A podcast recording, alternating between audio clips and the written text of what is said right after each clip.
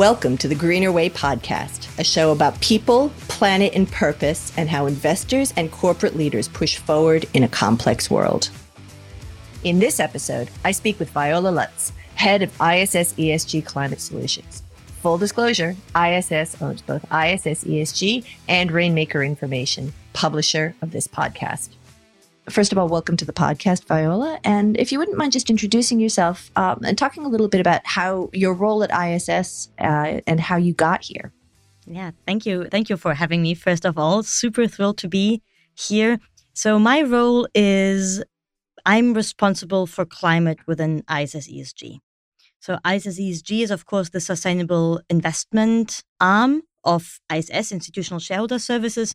And within that, we have a dedicated team on the topic of climate, simply because climate has its own dynamics, its own speed on product develop, development, innovation, all of these things. I would say the easiest way to describe my role is, is if something has to do with climate, sooner or later it will cross my desk, which suits me very well because I'm very interested in all the topics that are adjacent into it. I mean, climate was historically looked at as a more separate topic and has gained a lot of prominence as a standalone topic to clarify, as it should. So I'm I'm all mm-hmm. about that. But mm-hmm. it interconnects with a couple of other key topics we need to talk about, notably water and increasingly really biodiversity. Um, mm. So, so just to say, I think the interconnectedness is, is absolutely crucial, and and I love that climate has the climate theme is is part of these these various dis- discussions also very interesting in the Australian context, of course, the the just transition discussion. But I'm going off track with you here. Let me go back to your question. so I think I had the chance of entering the field of sustainable finance by working at an NGO to 2 Degrees Investing Initiative during my graduate degree in, in Paris.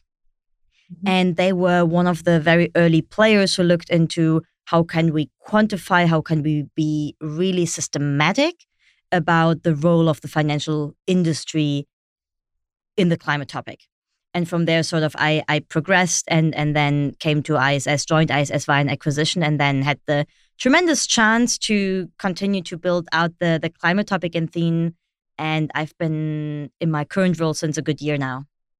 As someone who has also joined ISS by acquisition as well, it's uh, we we meet each other in a, in a position of equality here. Um, so let's get into it. I, would be really interested um, on your views, sort of uh, in terms of the state of play, in terms of uh, the conversations that you're having yeah. with clients um, and with companies about which seems to be sort of dynamic tensions when it comes to client, i.e., a climate, i.e., sort of the quest to come up with, you know, a set of quantifiable metrics that measures sort of mm-hmm. progress mm-hmm. to decarbonization strategies, and that tension with sort of the expansiveness of the topic, sort of the systematic implica- implications of climate change, and and how do you navigate a pathway between those two poles?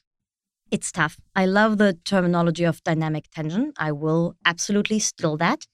Um, I think it is it is a tough one specifically because an easy example is a dirty company.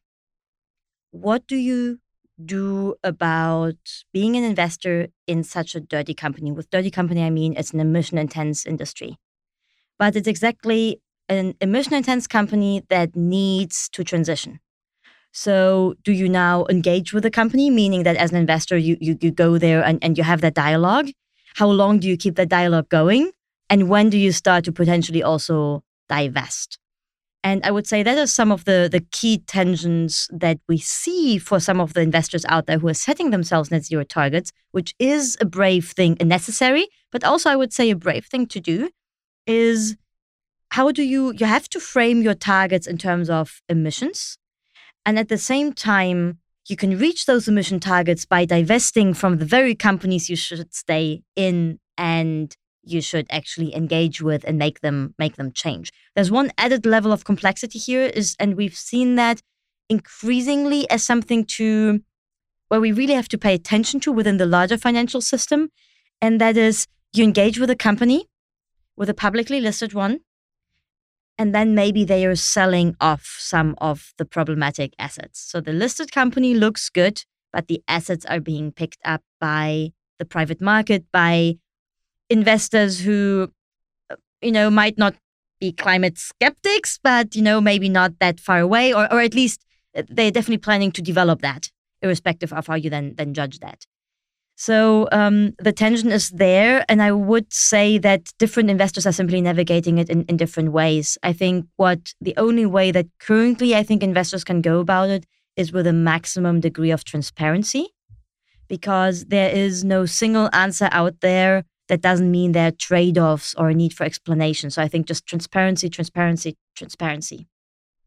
Uh, this is often the argument you hear um, against divestment, particularly from uh, from issuers who happen to be in emissions intensive companies. Uh, that you know, yes, you can you can force us to divest, but who is going to be on the other side of that sale? Um, it's obviously someone who's either heavily discounted the emissions intensity uh, or is indifferent to it, um, and and that that does not lead to economy wide decarbonization how, how do you help investors um, in, either from from your consulting perspective or from sort of you know the rubric of ISS ESG in terms of being able to parse you know where that carbon budget might be how you help nudge companies uh, towards the outcomes of uh, net zero and actually I want to pick up on this uh, because you wrote in a piece from 2020 that um, you know net zero is an interesting concept, but potentially has some fallacies tied to it. So maybe maybe let's start there. Is is net zero uh, what we should be aiming for? And principally, yes, absolutely. I think net zero is just so beautiful because if if you take it as a term in and of itself, every single climate scenario tends to be net zero. The question is, when are we getting to net zero? Um, so, just to give you one example, one very prominent uh, net zero framework for a long time, or, or climate scenario, I should say, low carbon scenario, was the Sustainable Development Scenario from the International Energy Agency. It's associated more or less with a 1.65 degree of, of global warming, so very much in in line with uh, the outcomes of the Paris Agreement, which was to stay well below two degrees of global warming by the end of the century. And this scenario, which was for a very long time used as, as a benchmark for investments, actually reaches net zero by 2070.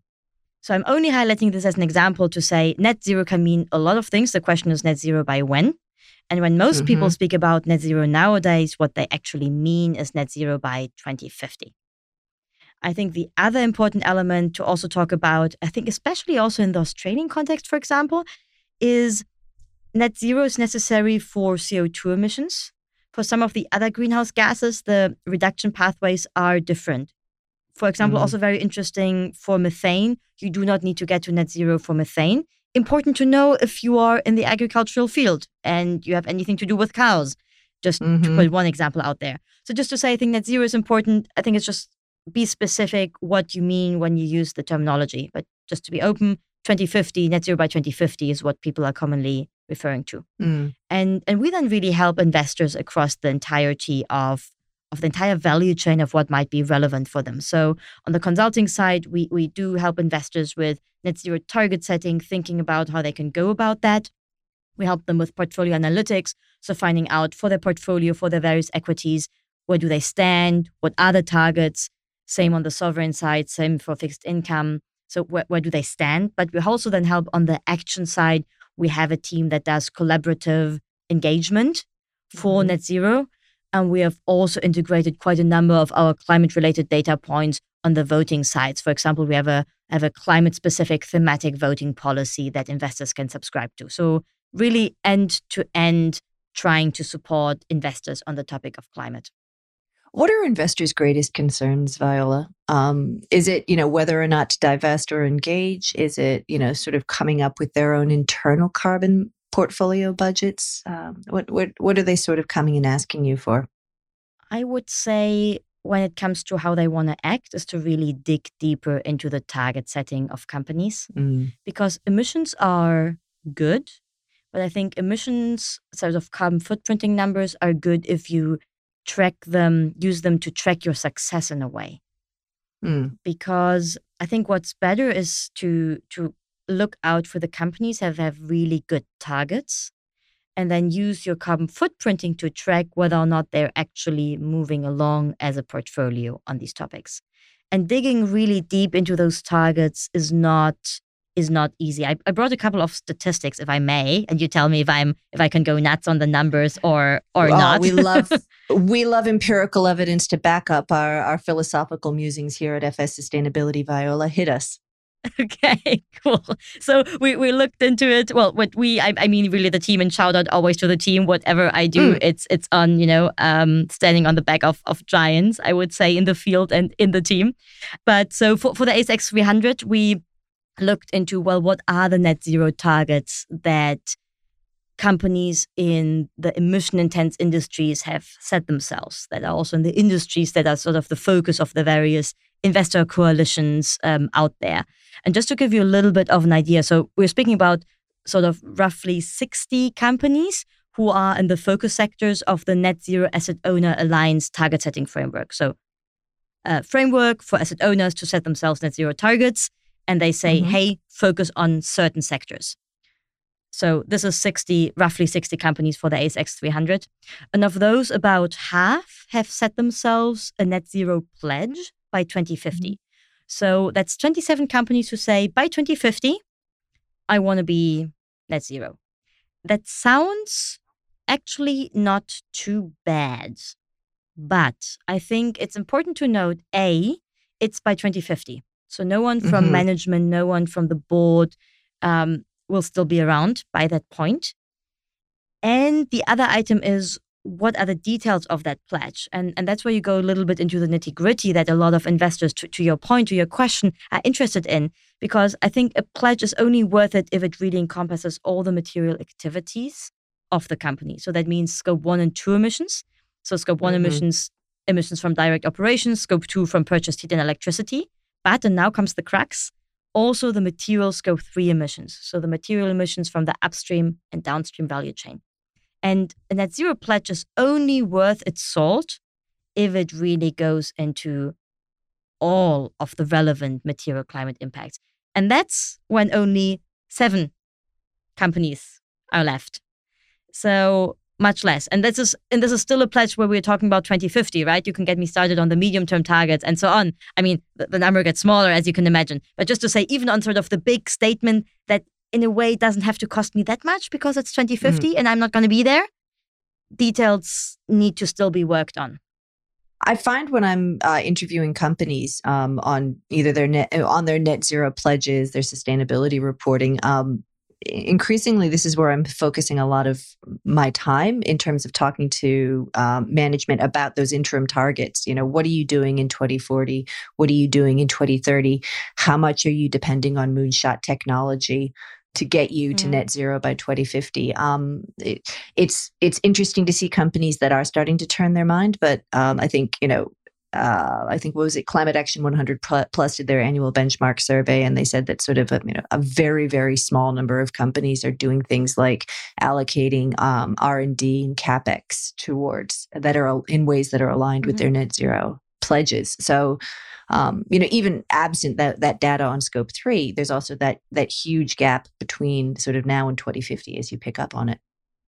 Yeah, absolutely. And for the ASX 300, only I think 1% of revenue is what we would define as green mm-hmm. of, of the companies within the ASX 300. And flip side of the coin, we are doing a lot. And, and we also actually just recently in May launched um, a, a, transition value at risk assessment methodology mm-hmm. and assessment. And if you run it for the Australian index, actually 10% of market cap is potentially at risks from transition risks, climate related transition risks. So it shows you, I think there's a good reason to start looking into that. And, mm. and just to say, this mm-hmm. risk stems both from increased costs from, for example, carbon prices, but also from demand changes, assuming that a low carbon economy will want green steel, will want green cement and, and mm-hmm. less coal right? So, so mm-hmm. it's these different effects that are wrapped up into a potential value at risk, which is 10% and quite substantial also compared to some of the other global indices although you know turning away from just the risk side or value at risk of the asx 300 the flip side to that again i suppose would be that there's a tremendous amount of opportunity for innovation and for you know unlocking sustainable finance um, particularly on some of these transition goals does does the research uh, suggest where there are you know possibilities for that that glass half full perspective viola uh, in terms of where we're going oh, or where we oh, should yes. be going yeah no, oh good yeah absolutely i think Yeah, no, definitely. I think you should always talk about the opportunities.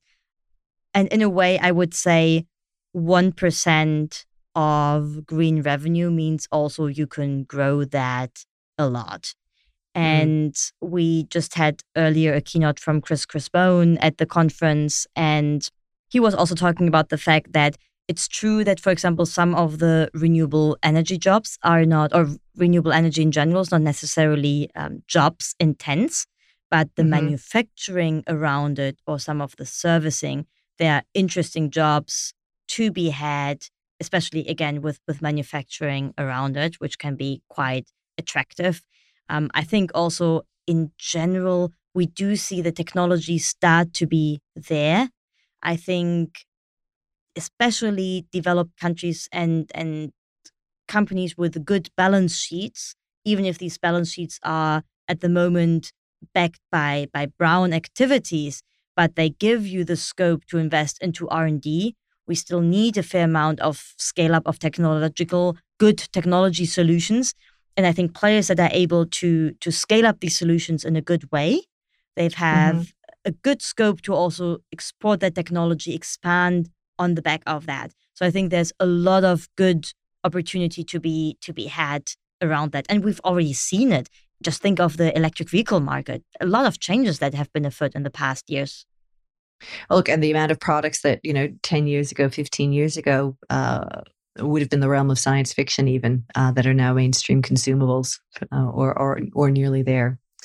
Um, I wanted to catch up on something I noticed from your uh, from your bio, Viola, that you are an active improv play theater player, and uh, I, I, often think, legitimately, it's uh, this is not me trying to reach, but I often think a lot of the discussions around sustainability are very much in the yes and space, uh, because once you open the door mm. to material sustainable issues, there's always a yes and to it. So I guess I suppose this is the riddle that's not a riddle. Um, how is improv like biodiversity um, in terms of the, those yes and. Now that we've talked about climate let's let's bring that even wider discussion to it. Um, are you turning your mind towards some of these biodiversity risks and opportunities as well? Yeah i think it's it's a super interesting topic and i think it's it's all about we need to create a planet that is livable and we need to preserve a planet that is livable and i think a lot of people know about the concept of planetary boundaries um, but it's essentially the idea is how can we live as societies so that we respect the various ecological boundaries that our planet has. And that is mm. respect to with respect to emissions and climate change, but it also regards species loss, agricultural and soil health, and, and there are the, these variety of topics. And I think you can already with species loss, biodiversity, soil health, good nutrition, high quality food, all of these topics are very much interlinked, separate, yet interlinked. So to give you a couple of, of numbers and statistics again, of course, depending on how you slice and, and dice the numbers, but one says that about 40% of the species loss is linked to climate change. Mm-hmm. Dramatic, right? That's mm-hmm. that's a lot. But it also shows mm-hmm. you it's not all about climate change. It can also really be habitat loss and, and other topics. And if you would think about addressing biodiversity and climate change, while there's a big overlap, the immediate priorities when you address one topic or the others are slightly different, right? Or slightly, well, actually fairly different. Climate change, bluntly speaking and, and grossly oversimplifying, you're thinking utilities, energy, and, and certain industrial sectors. Biodiversity, you are, of course, thinking a lot about different agricultural supply chains, for example. Um, but big link. And if we want to solve the respective topics, we need to also think them in an interconnected way.